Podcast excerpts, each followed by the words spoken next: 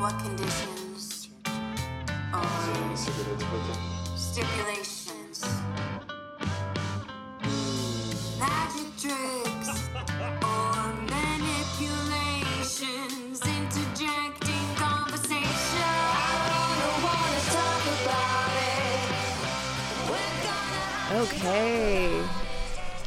Um, we've been gone for approximately a month. That's really good, Ken. Thank you. Mackenzie is Um, singing the song of uh, our people. Yeah, Well, the what I final song of our thought to people, be. Yeah. um, which is Grimes. There's been a schism. there has been a schism. Awfully one sided schism. The weight is with all of us, the people. So, Mackenzie and I both spent the the the the latter part of our teen years listening to uh, Grimes, and now Grimes has betrayed us by I would add 20s. Oh, yeah yeah yeah later part of our teen years, twenty to twenties, and now Grimes is pregnant with Elon Musk's baby.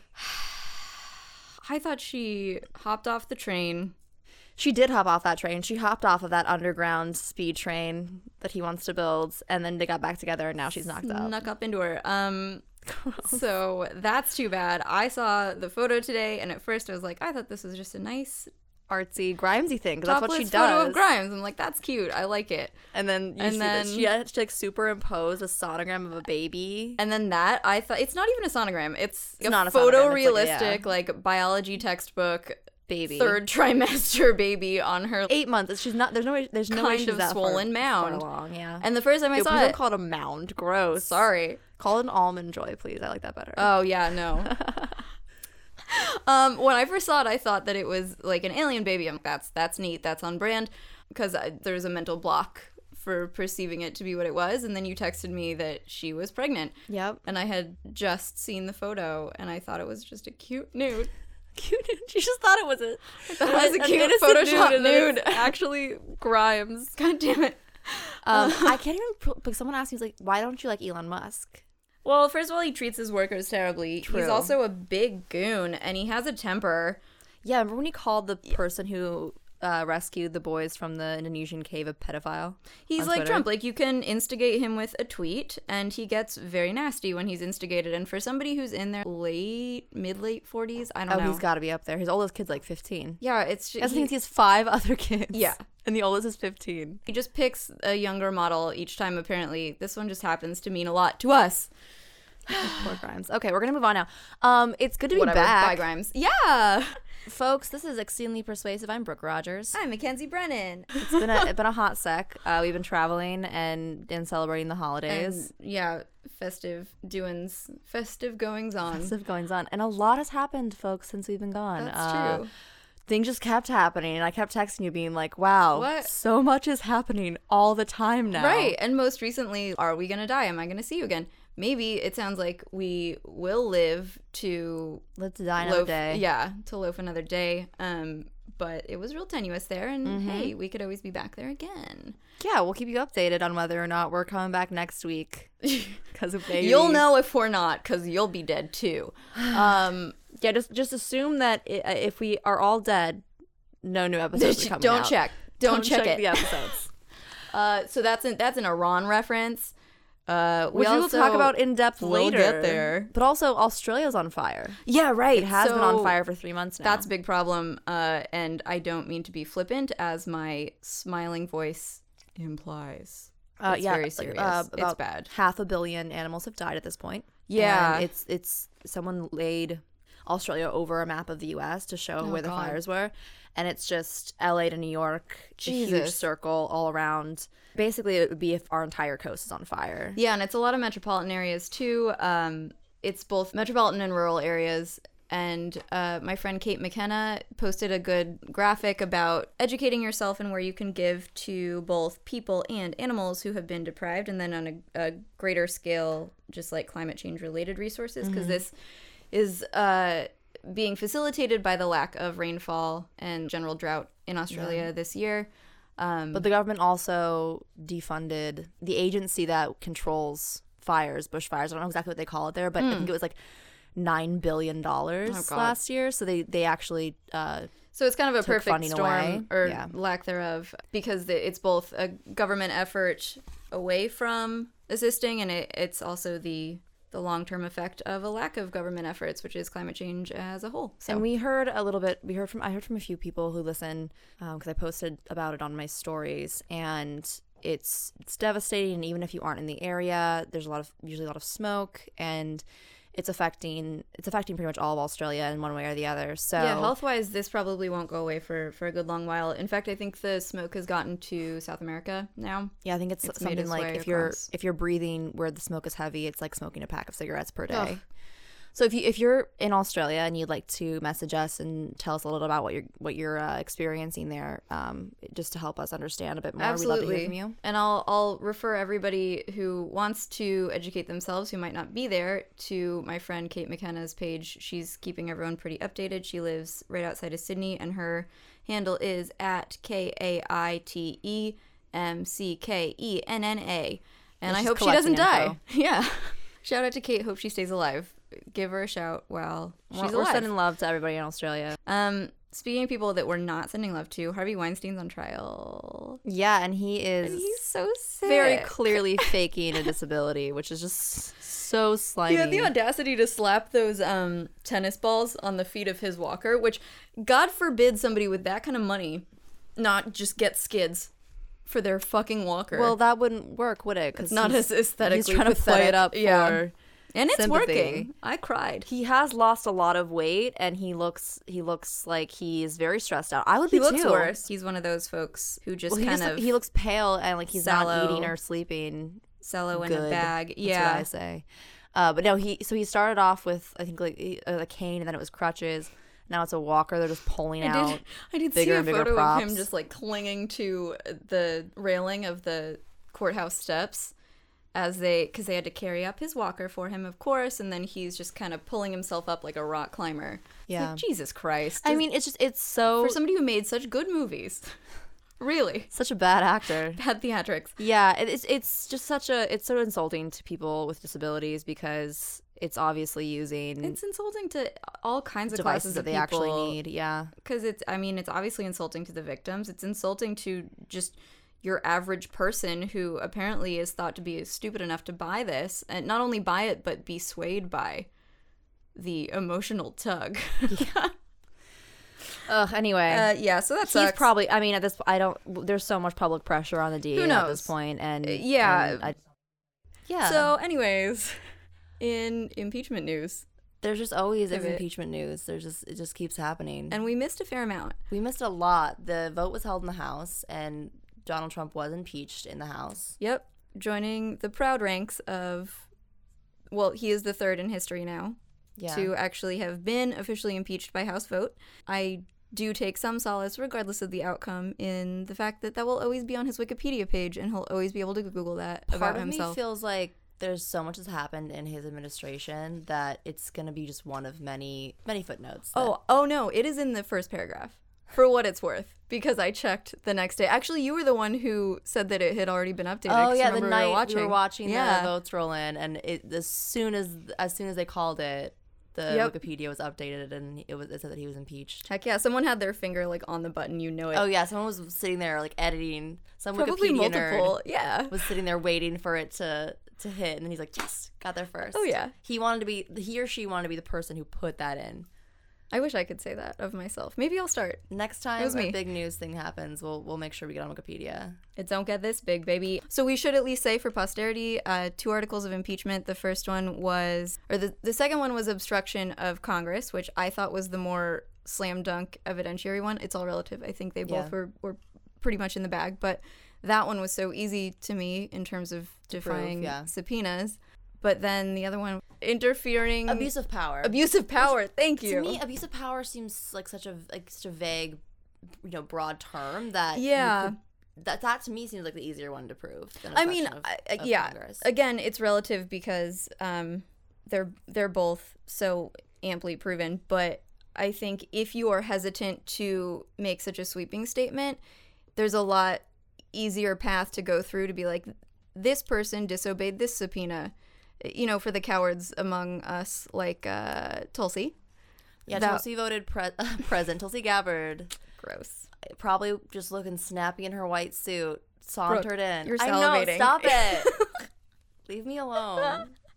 we should say that um, there is there's the yay vote, there's the nay vote option, there is the not, voting, Which like, why don't you just choose anyway? It was a statement. She was absolutely. making a statement. because you can abstain from voting and just not like you can be present and not vote and just be marked not voting, but you have to actively choose like tell the people that I was present, but I'm choosing not to participate. That's like me when I force myself to go to a party that I don't want to be at, and I'm like, I'm here, but I don't want to be here, and I Yeah. want everyone to know You're that. certainly making a statement. And so she was the only, I think she was the only person, period, Democrat or Republican, who voted chose to vote present on both articles. Justin Amash voted for impeachment, and he's an independent. yeah, it- and he's recently an independent. He switched from, Yeah, from Republican, Republican. because of, of this inquiry and what it I revealed. think he's one of the he he is he's shown the most integrity throughout this out of Everybody else, so many politicians that have oh yeah, everybody else who had integrity, um,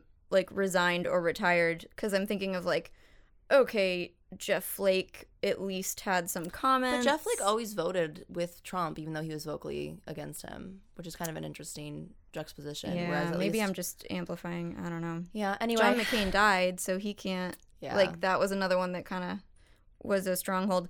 But anyways, yeah. So articles one and two were both uh, approved after some very performative, like five hours of debate, yeah. quote unquote debate. And just today, in fact, where they going?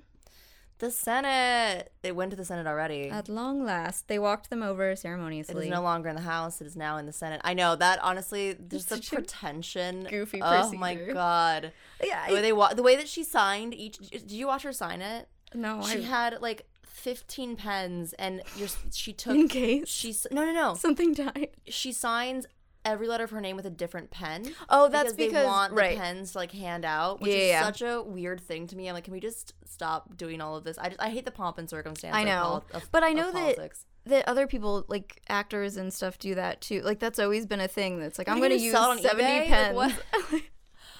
what? I don't are we know. doing? This anyway. It was signed. It was sent to the Senate. So there were two two big issues that kept it stalled in the House for so long. Because it was delayed. Um, obviously, this vote took More place before the holidays Yeah. in December of 2019, last decade. And just now, today, it is January 15th of Mm-hmm, yeah. 2020, and they just sent them over. So, And the the public reason for the stall for a very long time was that Pelosi was and Pelosi and McConnell couldn't come to an agreement on what the what the trial would look like. So McConnell would was refusing to commit to a set of rules and Pelosi was clearly nervous that if it made it to the Senate, they wouldn't allow witnesses and they wouldn't allow certain documents to be entered basically into evidence for lack of a better term. right, they, they were threatening, and this still isn't entirely off the table, not allowing any witnesses to testify, which is pretty absurd um, in a, even fact witnesses, in a, a trial piece of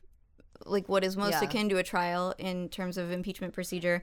But as I Um, said before, purely from a political sense, McConnell had all the leverage there. Of course, Absolutely. he wasn't going to agree to a set a set of rules because he had no reason to. He, you know, well, kept- yeah. I mean, And I again, we- will qualify. I, I think that you're absolutely right in terms of we could have seen this coming, but the only tweak to that language, the only caveat is that the big thing that should prevent that is scruples, decency, procedure, constitution. You Mm. yeah, know, when has that ever factored in? This right. So obviously we're we're on the same page there, but I would say that there's always a a higher purpose. Oh, that sounds too religious. There's always A um purpose- ah, just a halo comes down on Mackenzie's head, and then it's like, oh no, an Yes. atheist, and shrinks back into the sky. gross get out of here but there's there's absolutely always like a, a legal and procedural and even just like moral commitment to not doing the easy but extraordinarily shitty and disingenuous thing Right, the the politically convenient thing, but i- i- Yeah. in that sense, I mean, McConnell had all the leverage. right either Pelosi was just gonna have to hold on to it, hold on to the articles, which, which is what she did for more than a, I think more than a month. it was About probably month. about a month yeah So, and she was under pressure from her own party.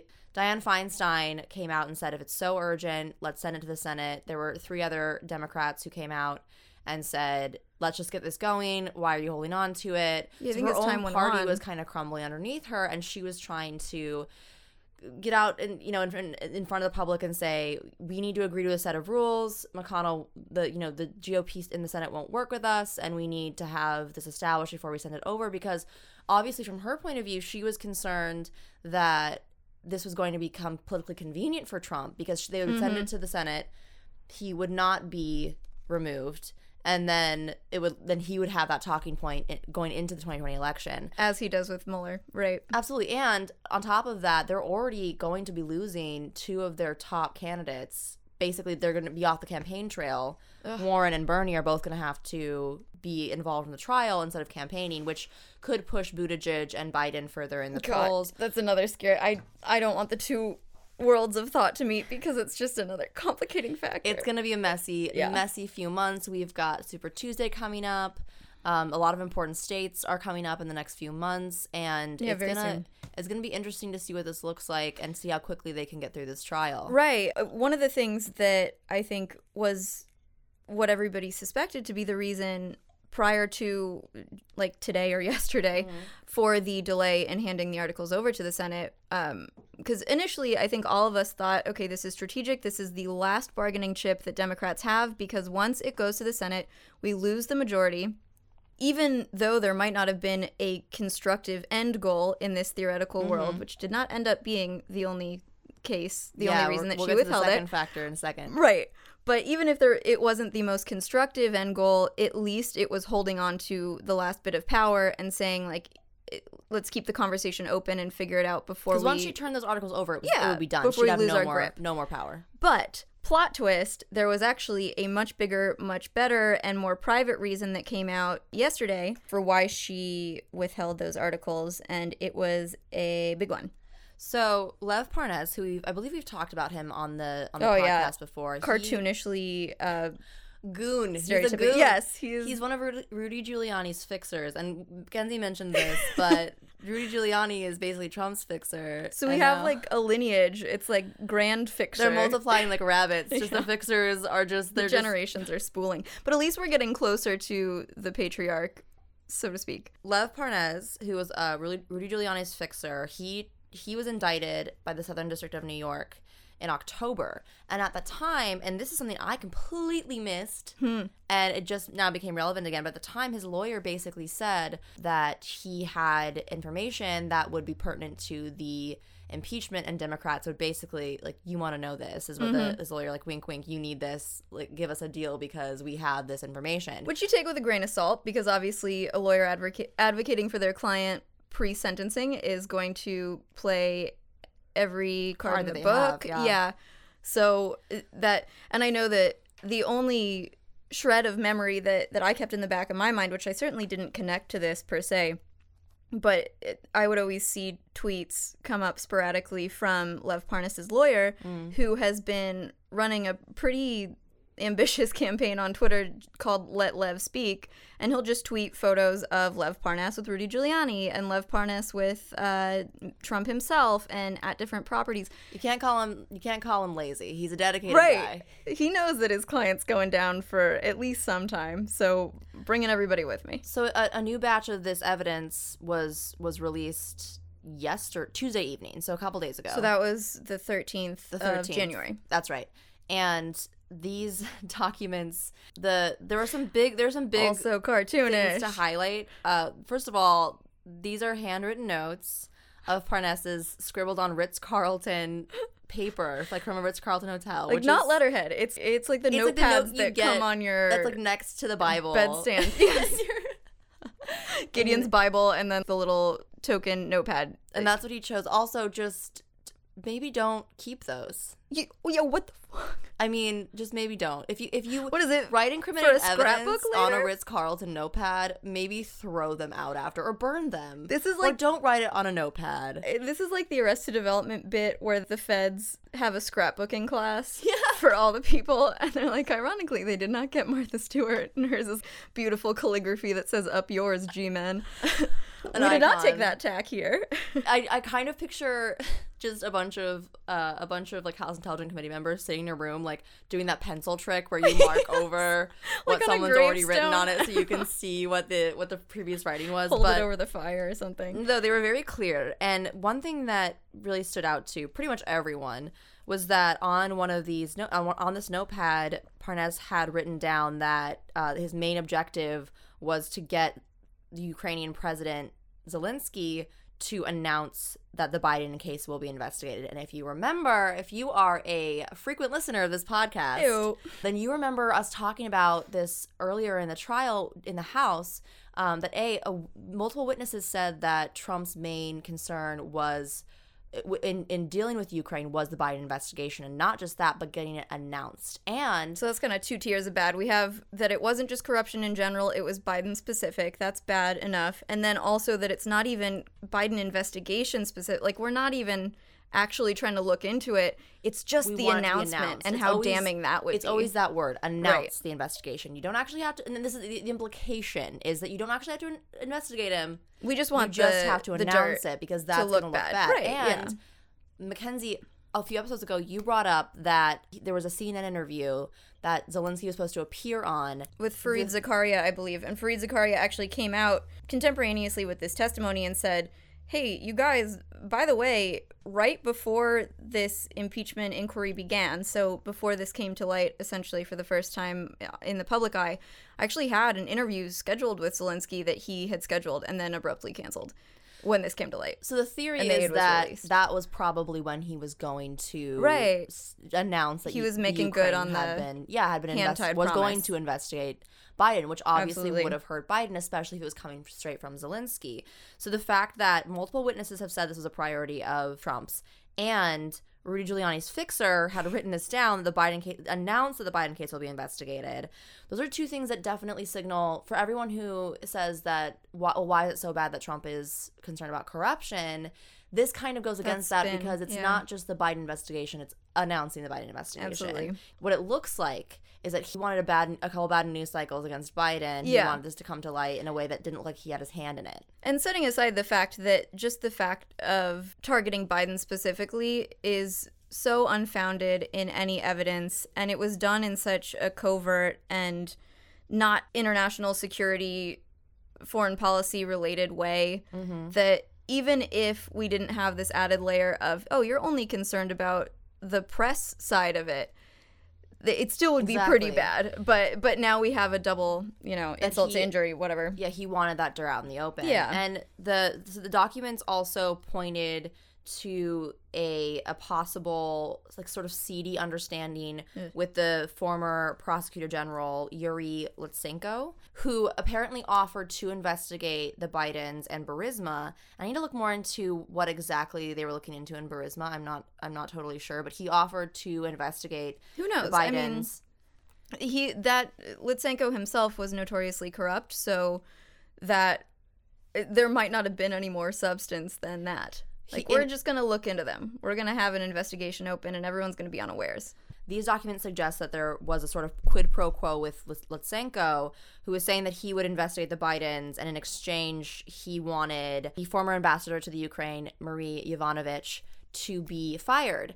And I think everyone remembers she was probably the most. Um, She was such a badass. her her testimony was really catching. I don't know exactly. How to, I don't know how to put that. It was, Yeah. it was very, it was, it was very um, because she's she's so she's a- righteously angry. She was Right. righteously angry. and and not over the top, but just so wounded by what was a very wounding process. And she's a career civil servant. She is the preeminent expert in her position or for her position, and just very composed. I've been had been working in public service for decades Yeah, in the State Department specifically, in Ukraine specifically, under and multiple even administrations. anti-corruption efforts in Yeah. Ukraine which specifically. is probably why Lutsenko didn't like her in the first place. Absolutely. If he was, if he had problems with corruption in the past, like we know that this is a moral person who's not gonna play ball. Exactly. So Yeah. That and, and it was interesting because uh, as we remember from again, if you listen a couple episodes ago, we talked about how Giuliani and Trump both kind of worked to smear her and and and act like that she, like she was let go with cause basically that Sure. she was To have- wasn't good at her job and that also covers their own asses, right? Exactly. Because then it's like, they oh, have to have a reason this isn't firing her. suspect, right? but she was also the subject of text messages between Parnas and Robert F. Hyde, someone who I had never heard of before Nope. this. Nope, he nope, is nope. a he was he was a Republican congressional candidate. He was texting with Parnas. He claimed that they were tracking Yovanovitch's actions in the Ukraine and said that Which the threat is is relatively the same.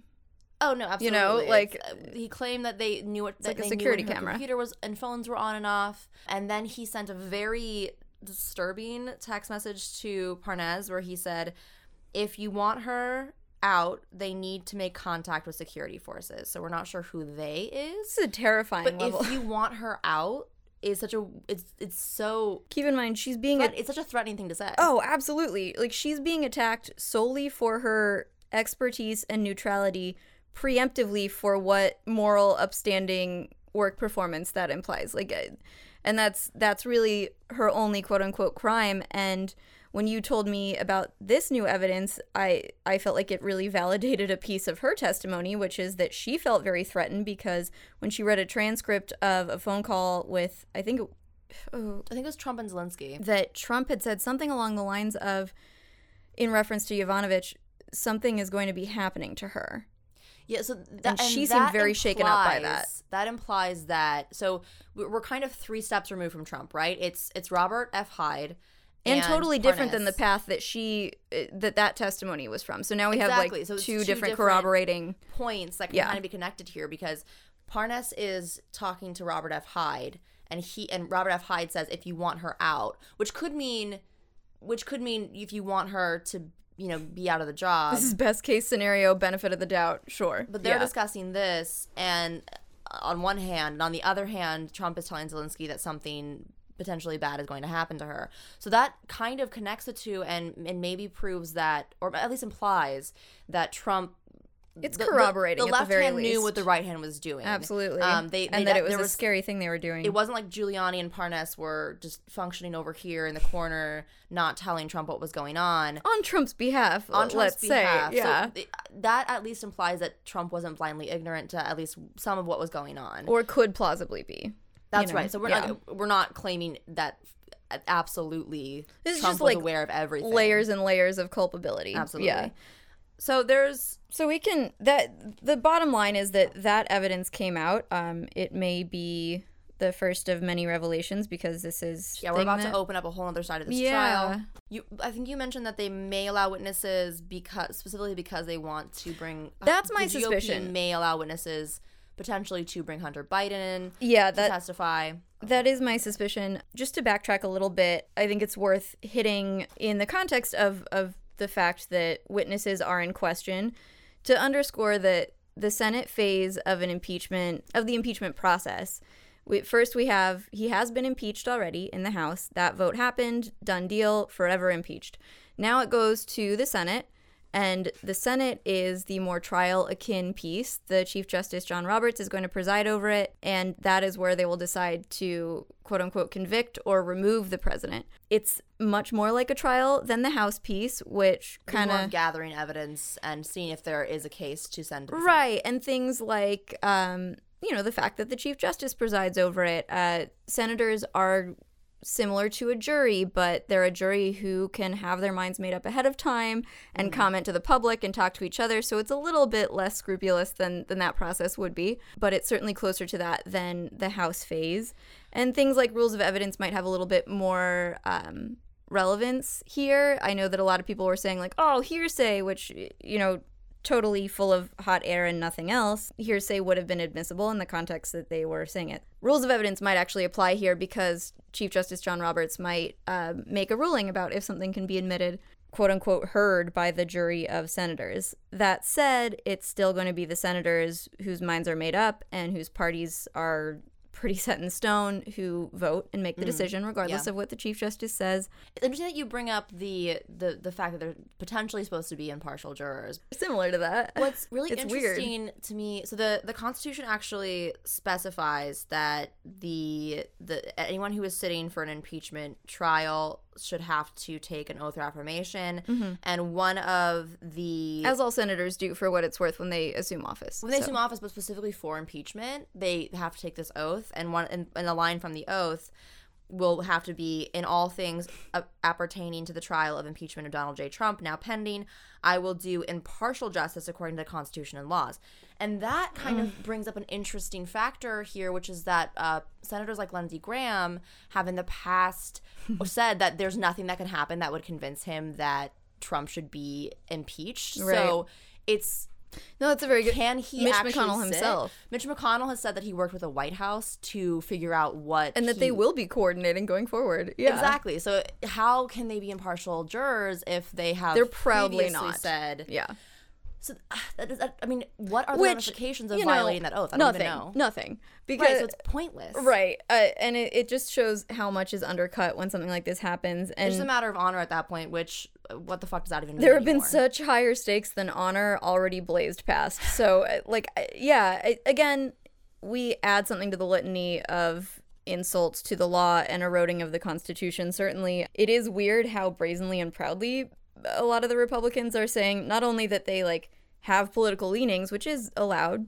And you could argue but that that fits in the before you- context. before but you sit for that trial Yeah. to say there's nothing that could happen that could convince me that he should be convicted. Anyways, yeah, so they take an oath, and that sucks. Uh, that they're just gonna blaze paths. That's fine. Um, was there anything else I wanted to talk about with, With that? impeachment? Oh, I I did think that this put it nicely. So Dick Durbin and Chris Coons uh, have both put it this way that it's a nice like SAT analogy demonstration that like a trial has witnesses, a cover up doesn't. Yeah, that's another question: is why would they be keeping witnesses out Absolutely. if they wanted it? And and Trump before the House even voted kept saying, "Do it, send it to the Senate. I want a fair trial." It makes no sense. And he teased that maybe he would come testify himself for a hot second. do it. I honestly, we like the Democrats have been trying to get Trump to testify under oath because it'd Oh, be yeah. so easy to get him on perjury because he lies all the time. which was all it took for Clinton. Let it be remembered. Perjury about personal sex life. A lot of the people who died on that hill have forgotten that. But And Lindsey Graham, during the impeachment Uh, yeah. trial of Bill Clinton, advocated for witnesses and said, like, if you're not trying to hide anything, why don't you want witnesses? But now, nope. Lindsey Graham's worthless. Um, but Oh, you know, it's, very it's useful to some people. It's one of many bullshit procedural arguments that they pivot on very swiftly and with no sort of concern for for how their logic is holding up. Like the whole why aren't you subpoenaing John Bolton? Okay, well now John Bolton says that he will comply if he's subpoenaed, and I guess that doesn't matter anymore. And uh, you know, why aren't you calling people from the administration? And then they are, and then they don't comply. So, because they're worried. because it all looks it's really a- bad. You gotta have some argument. So Um, basically, the it had had Pelosi sent the articles to the Senate before this new ev- evidence was introduced, it would have been a bad move. So there, it could have been that she was and- optically less powerful. The fact that they sent the articles of impeachment the day after this evidence was factored in, it does seem like she knew that it was coming. He his lawyer had announced that they had they had money. evidence that was that pertained to the impeachment. So it does seem like she knew what was going on, mm-hmm. and that's why she held on to it for so long. no, I, I trust her. But it's weird that she understood that, and other senators who are in the Democratic Well, I Party, don't know. even pretty high ranking, didn't. I don't know that they're on the intelligence committee or the judiciary committee. They might they might literally not have been privy to it. That's true. because a lot of balls are in her court, so to speak. But wasn't it public knowledge? Anyway, it doesn't matter. Tweet wise, but that Tweet-wise. I don't know that that holds up in It a court on of Twitter. pseudo court of law. Um, the last thing that I want to say on that is that I have been preaching this to anybody who cares to listen, and I still don't remember who said it. But when we were watching the impeachment vote, somebody was commenting on the difference between how this vote has played out and the cult like party loyalty, which obviously underscores everything that's happened in recent years. personality, yeah. Yeah, but that gerrymandering actually really has bolstered people's homogeneity in their home districts because in things like let's compare it Right, to it's Clinton. motivation to be part of it. Sure. So my lifetime, our lifetime was the the Clinton impeachment inquiry and then vote. And even there you I mean, had I, we were ba- baby babies, but mm, yes, you had folks within- like Joe, but to say that it's recent, Yeah, it's within the within last two history, yeah. decades. You had people like Joe Lieberman, and there's some other guy who did pivot and they were willing to cross party lines to some extent. I think Joe Lieberman left the party, anyways, but that was later. There was a little bit more willingness to at least pretend to morals and cross party lines and compromise a bit. But now, when you have such homogeneous districts where mm-hmm. people are looking to be reelected, there's no constituency that you're trying to please on the other side because it's a slam dunk. It's in the bag. Yeah, there's no. You're uh, entirely Why red. bother? There's no purple. There's no blue. Why would you Right. ever cross party lines? Not only because you don't care to, but because to it doesn't work for you politically. and it actively works against you. Yeah. yeah, So, um, just 180, Iran. yeah. That's the big other big thing that's been going on, and so we're just gonna We're gonna live though, straight so to that. We're gonna live to die another day. It's uh, for the time being. Yeah, let's just. We can breeze through this. that nuke is coming, but not we are gonna survive. So on January third, there was a strike on Qasim Soleimani, the major a major general and the head of the Quds forces of the Iran Islamic Revolutionary Guard Corps, which was designated as a terrorist group last year. He was considered the mastermind between several proxy wars throughout the Middle East, and he was basically considered the direct subordinate of the supreme leader. And he was. We don't really have celebrity generals here. If you think about, I mean, we have we have we have generals who are known by people who you know have their like who are, who are tapped into politics, but we don't really have generals who are that level of celebrity. I will take this moment to say that it puts him in an interesting posture as a both like pseudo state actor agent and a non-state actor agent, which through the proxy battles. Yeah, right it makes Proxy it relevant not to uh, to international law and what the United States can do in response to him specifically and, and actions that are an extension of him because he's both a servant of the government officially Yeah. and he also has connections to a lot of these um, non-state pseudo-terrorist agencies Groups that are throughout that- the Middle East. yeah that are, are not connected to a government that's and so one they of don't the- it's not two governments going at one another That's one of the uh, the arguments against some taking an action like this is that it's going to make it much harder for the troops that are in the Middle East. oh yeah practically certainly and then also you have the the different set of jurisprudence on an international law scale and what we are actually permitted to do And this was part of an escalating series of events that happened. The the most recent one before the Soleimani strike was the uh, the embassy attack in Iraq. Iran was responsible for. Trump was able to direct the strike without congressional authority, and there's that's going. fine That's great. Why do we need congressional authority again? well I Uh, really don't So there's the the reason why he was able to direct the, the strike was because of the 2002 authorization for use of military force. let's backtrack a bit. So, this is my war powers corner. Theoretically, a lot of this should be with Congress, right? Because they have the power under Article 1, Section 8 to declare war, among other things. They can raise and support uh, armies and militias and navies, all that good stuff. And, importantly, declare war. We have not declared war since World War II. So, we have not been in a war. The Iraq War has been a figment of your imagination. Vietnam. It yeah. never happened. Uh-uh. So that power, such as it is, has gone by the wayside. Um, the executive, by contrast, in Article 2, Section 1 and 2. So this is, again, fun cheat sheet. Article 1 is legislative.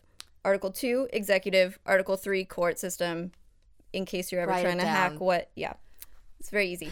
Um, Make a chart.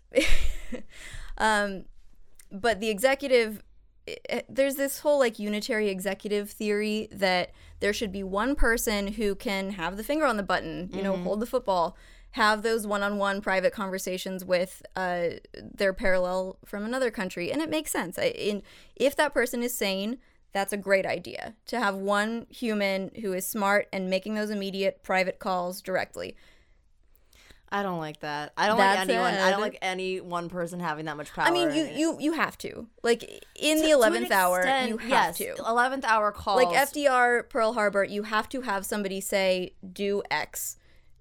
Like send this person here. And this is why, and now we will move to the next point, which is that the first backlash against executive exercise of power was the War Powers Resolution of 1973, which every executive, including Nixon at the time, has said was shocking. unconstitutional because it prohibits us from doing our job. It's amazing to me that people who have executive power don't want to lose it. shameless. Isn't that weird? fucking shameless. So Nixon actually vetoed it. His veto was overruled, but everybody's Suck stayed it, firm Nixon. since then. um, A plus. But it And there was recently uh, the uh, the House voted on a, another there- war. There's some talk about kind of yeah retooling that, but there are three grounds under the the WPR for an executive authorizing military force, and the first one is a declaration of war, which like is not going to happen. Uh, then statutory authorization, which is essentially a lower tier, less fanged version of a declaration of war because it's congressional approval. Yeah. And then there's exigency or an imminent threat. And that's what we love to capitalize upon. So, and that kind of brings us to the authorization for use of military force. Absolutely. This was passed in 2002 in order to give George W. Bush the ability to it granted the president the authority to use all quote unquote necessary and appropriate force against those whom he determined planned, authorized, committed, or aided the September 11th attacks. Aided is key there. yeah, because this is a, again, a satellite. Yeah. It's so vague it's so broad like so many people could fall under that and have fallen under that and that's why we've been yeah. able to use this or who harbored said persons or groups now this is this is a beef i have with obama because twice under his administration this executive power was expanded Oh, to e- it was reinterpreted Right. And we can get to Libya in a second. I do want to say, interesting that Tom Daschle, who's a Democrat, was the one who actually proposed the O2 AUMF. It's oh yeah. No everyone was everyone was insane Cohesion, back then. yeah. right after 9-11 no one was thinking about anything. The but the key thing being that this is a it's a broad interpretation of executive power and it's been in place since then. So nece- all necessary forces it, that's huge. And anybody who even aided that i mean that could be any number of foreign governments and certainly was used to be that. But getting to what you're saying about obama and uh, libya being the key example of this that they used the aumf in the war powers resolution to issue this OLC opinion, which we have mentioned mentioned before. Office of Legal Counsel is uh, an agency within the we Justice need to Department. just have like a sound that goes off every time we mention the Office of Legal Counsel. I, think it's every episode. I think we've mentioned the Office of Legal Counsel, this obscure thing, in every single episode because it, because of all the time. It's this sub, it's unappealable subtext that kind of directs everything from impeachment to this. but the average person has never heard of this before. right, so they're just quietly. you I don't even know the who's writing these opinions. I mean, in this sense, Yoo and Bybee because they did other Mm-hmm. GW Bush like torture memos, pro torture memos. Torture the Memos OLC. sounds like a metal band. But so Obama's OLC was looking to make Gaddafi suffer in Libya for human rights abuses, which you know it's a noble end. He did eventually. Um, so they interpreted the War Powers Resolution, which which does put in these time limits for when you have to get congressional approval, give notice, and, and congress- get congressional approval after using military force to at least make sure that they know what you're doing. They said they flipped it and kind of interpreted it negatively, which the War Powers Resolution actually says, do not interpret this to mean that it's authorizing anything not written. but who cares about that come on, now? come I mean, really. They, they meant the opposite. so they said, well, actually, those limits are an endorsement of exercising military strength within the limits. It's just that we can't continue it beyond that. So they want us to act within the 60 days. Mm. And they also said, well, like, what is a war, though, really? Like, it's not, it's not really gonna, a we're gonna call war. this a conflict. We're gonna call we're gonna call this one a conflict, and maybe this one like a squabble. Fair enough. Okay. We're gonna call this one a squabble over here. Cute. It's a it's a tuss up. It's a tuffle. We're just gonna keep calling it cuter and cuter words. until keep trying. But yeah, yeah. So that every executive seems to expand or at least endorse expanding it. And And, this happened twice in. February 2015. It was reinterpreted to expand power, and in December 2016, it was reinterpreted. And this is why it drives me crazy whenever I whenever I mention anything about Obama and I criticize him at all. People get so upset. It's like, no, he did you, terrible things. I'll kill you. He was just as much of a hawk as so many other other previous presidents before him, who people criticize for being hawks. He was just as much, but he never got the media coverage. For No, it. absolutely. You gotta. But I do think relativism is important because at least that was.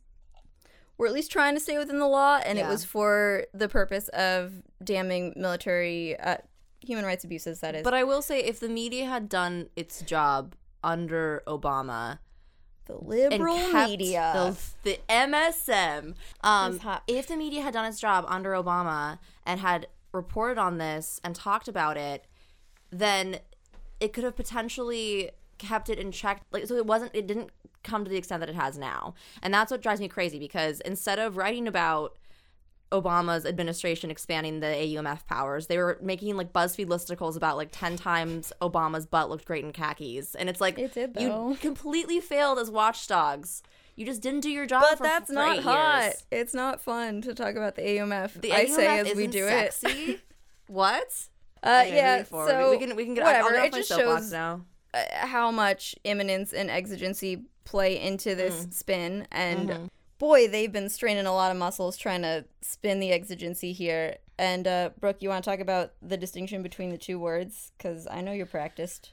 Oh, I wrote it down, so I hope I. Do you want me to do it? So, no, I know the difference between. no.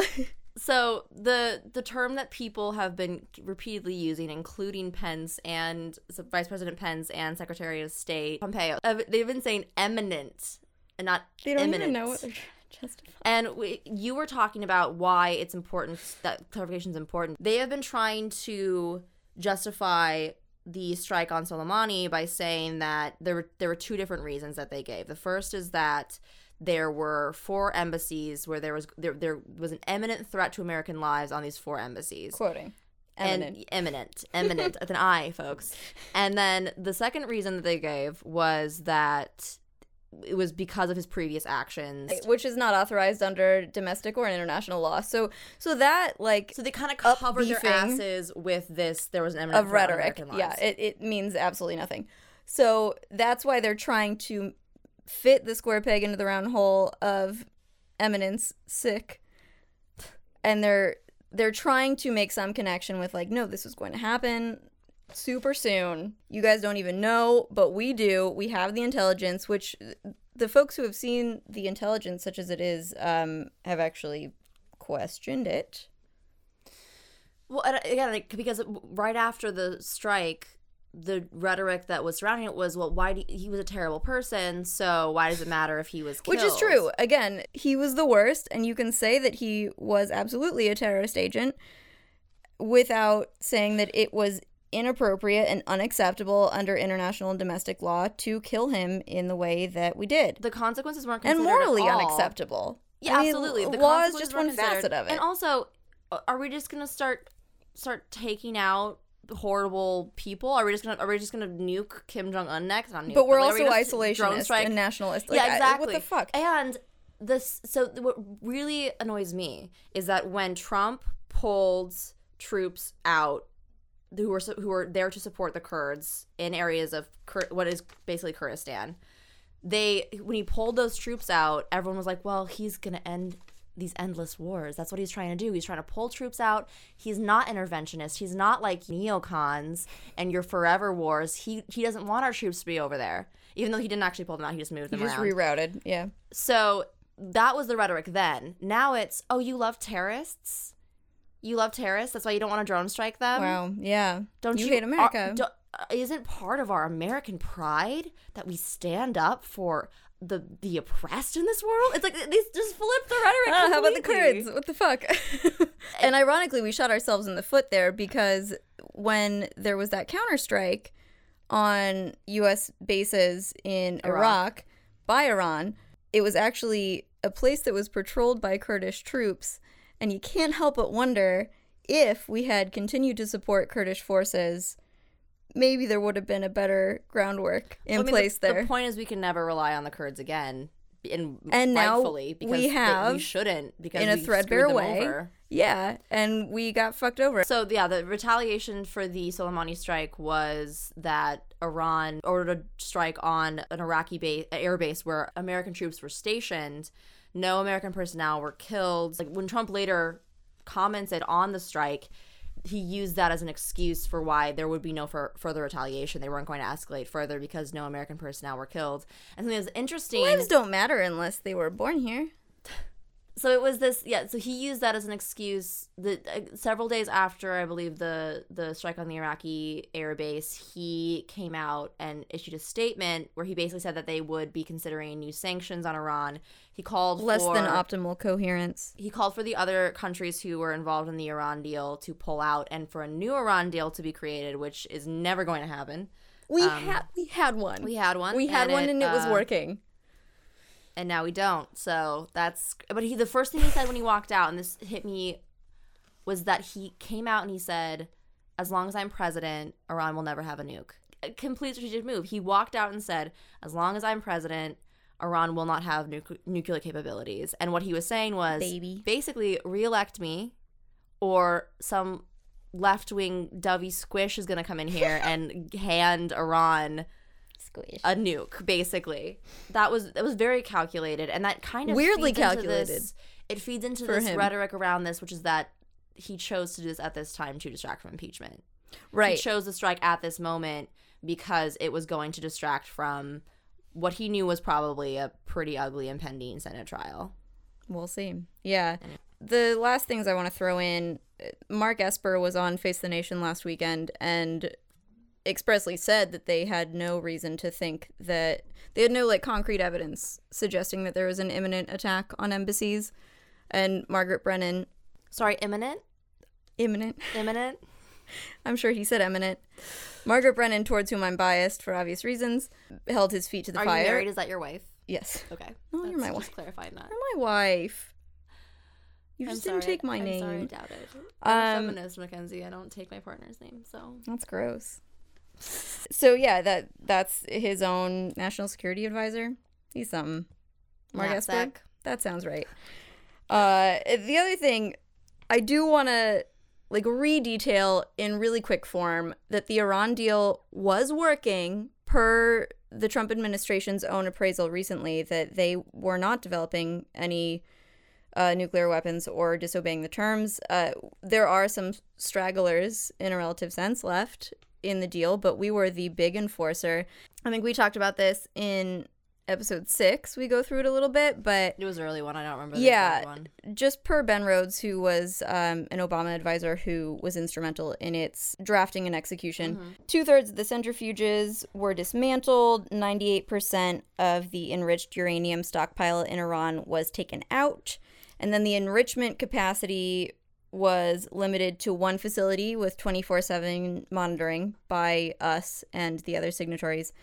And uh, the reactor, the only reactor they had, uh, the core was removed and filled with concrete. So it really did cripple their capacity to develop. Now we are no longer enforcing that as the most powerful signatory. So there was a deal. It was pretty good, That's we're just gonna such as it was. But let's do it again. Yeah. Yeah, that's not gonna happen. And it does seem like a, a hail mary where he's like, maybe we can get a new one. No, we're not gonna get a new one. Last oopsies, uh, they shot down a plane. Did we say that? Oh yeah, a Ukrainian plane was shot down over Iran. It killed 173 people.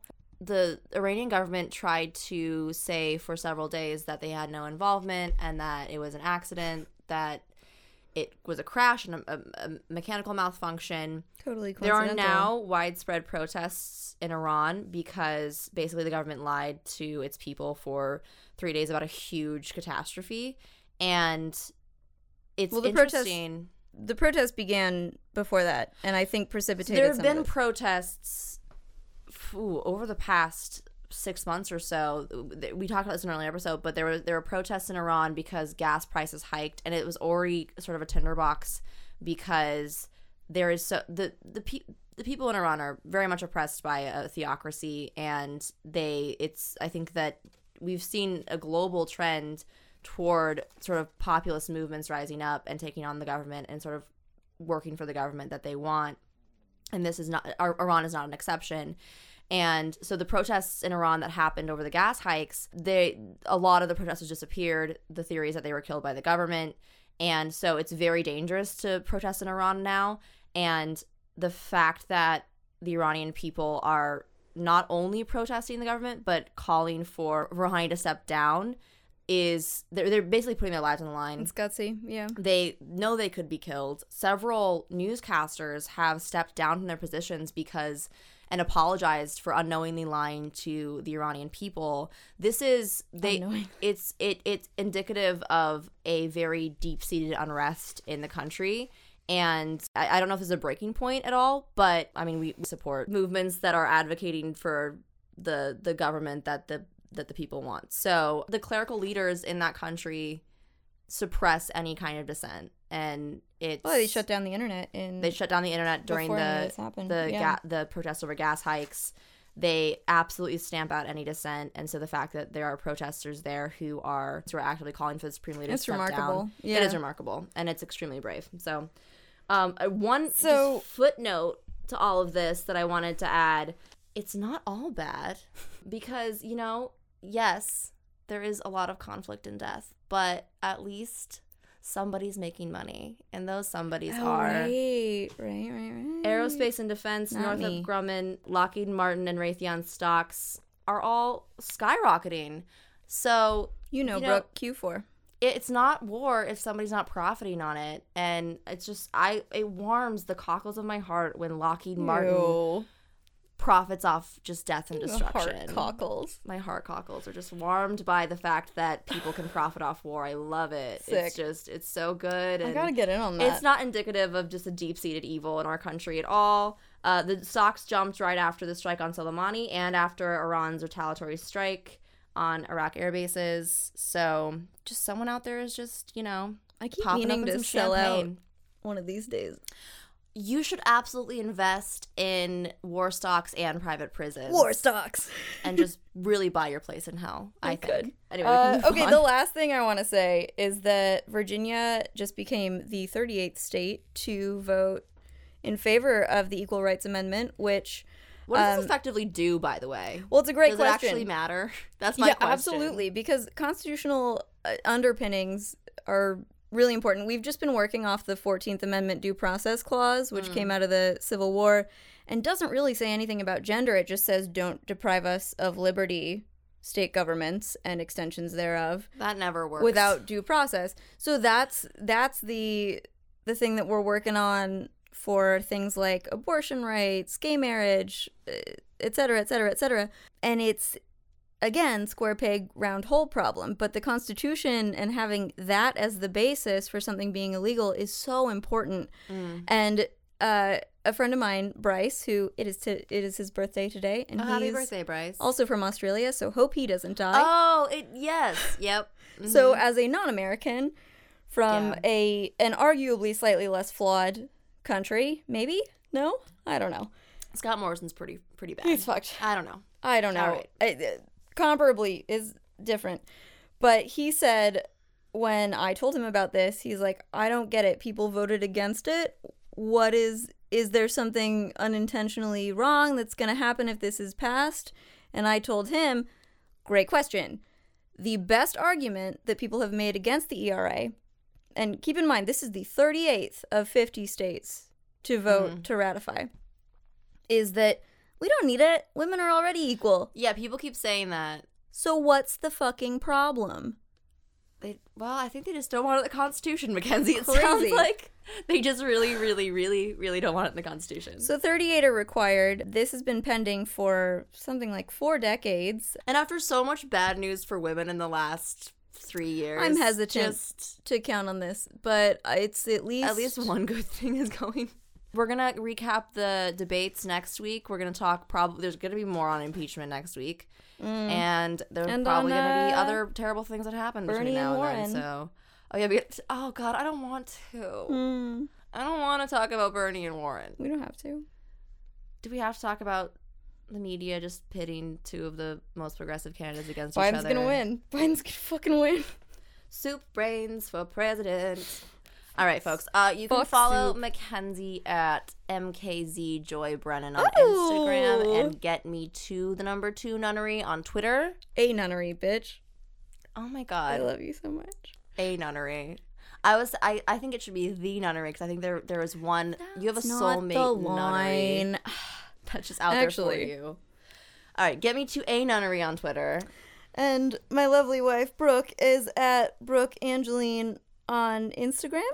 And at BKE Rogers on Twitter. Yes. You should go give her kisses, You ugh, like you I do. can- You can DM both of us questions. We want to know what you guys want to hear about in the coming weeks because we've been gone for so long that we don't know what you want. It was covered. nothing weird. It was just the holidays. It was just the holidays. That was it was just the holidays and just deep, deep, deep depression. But that's it. We're fine.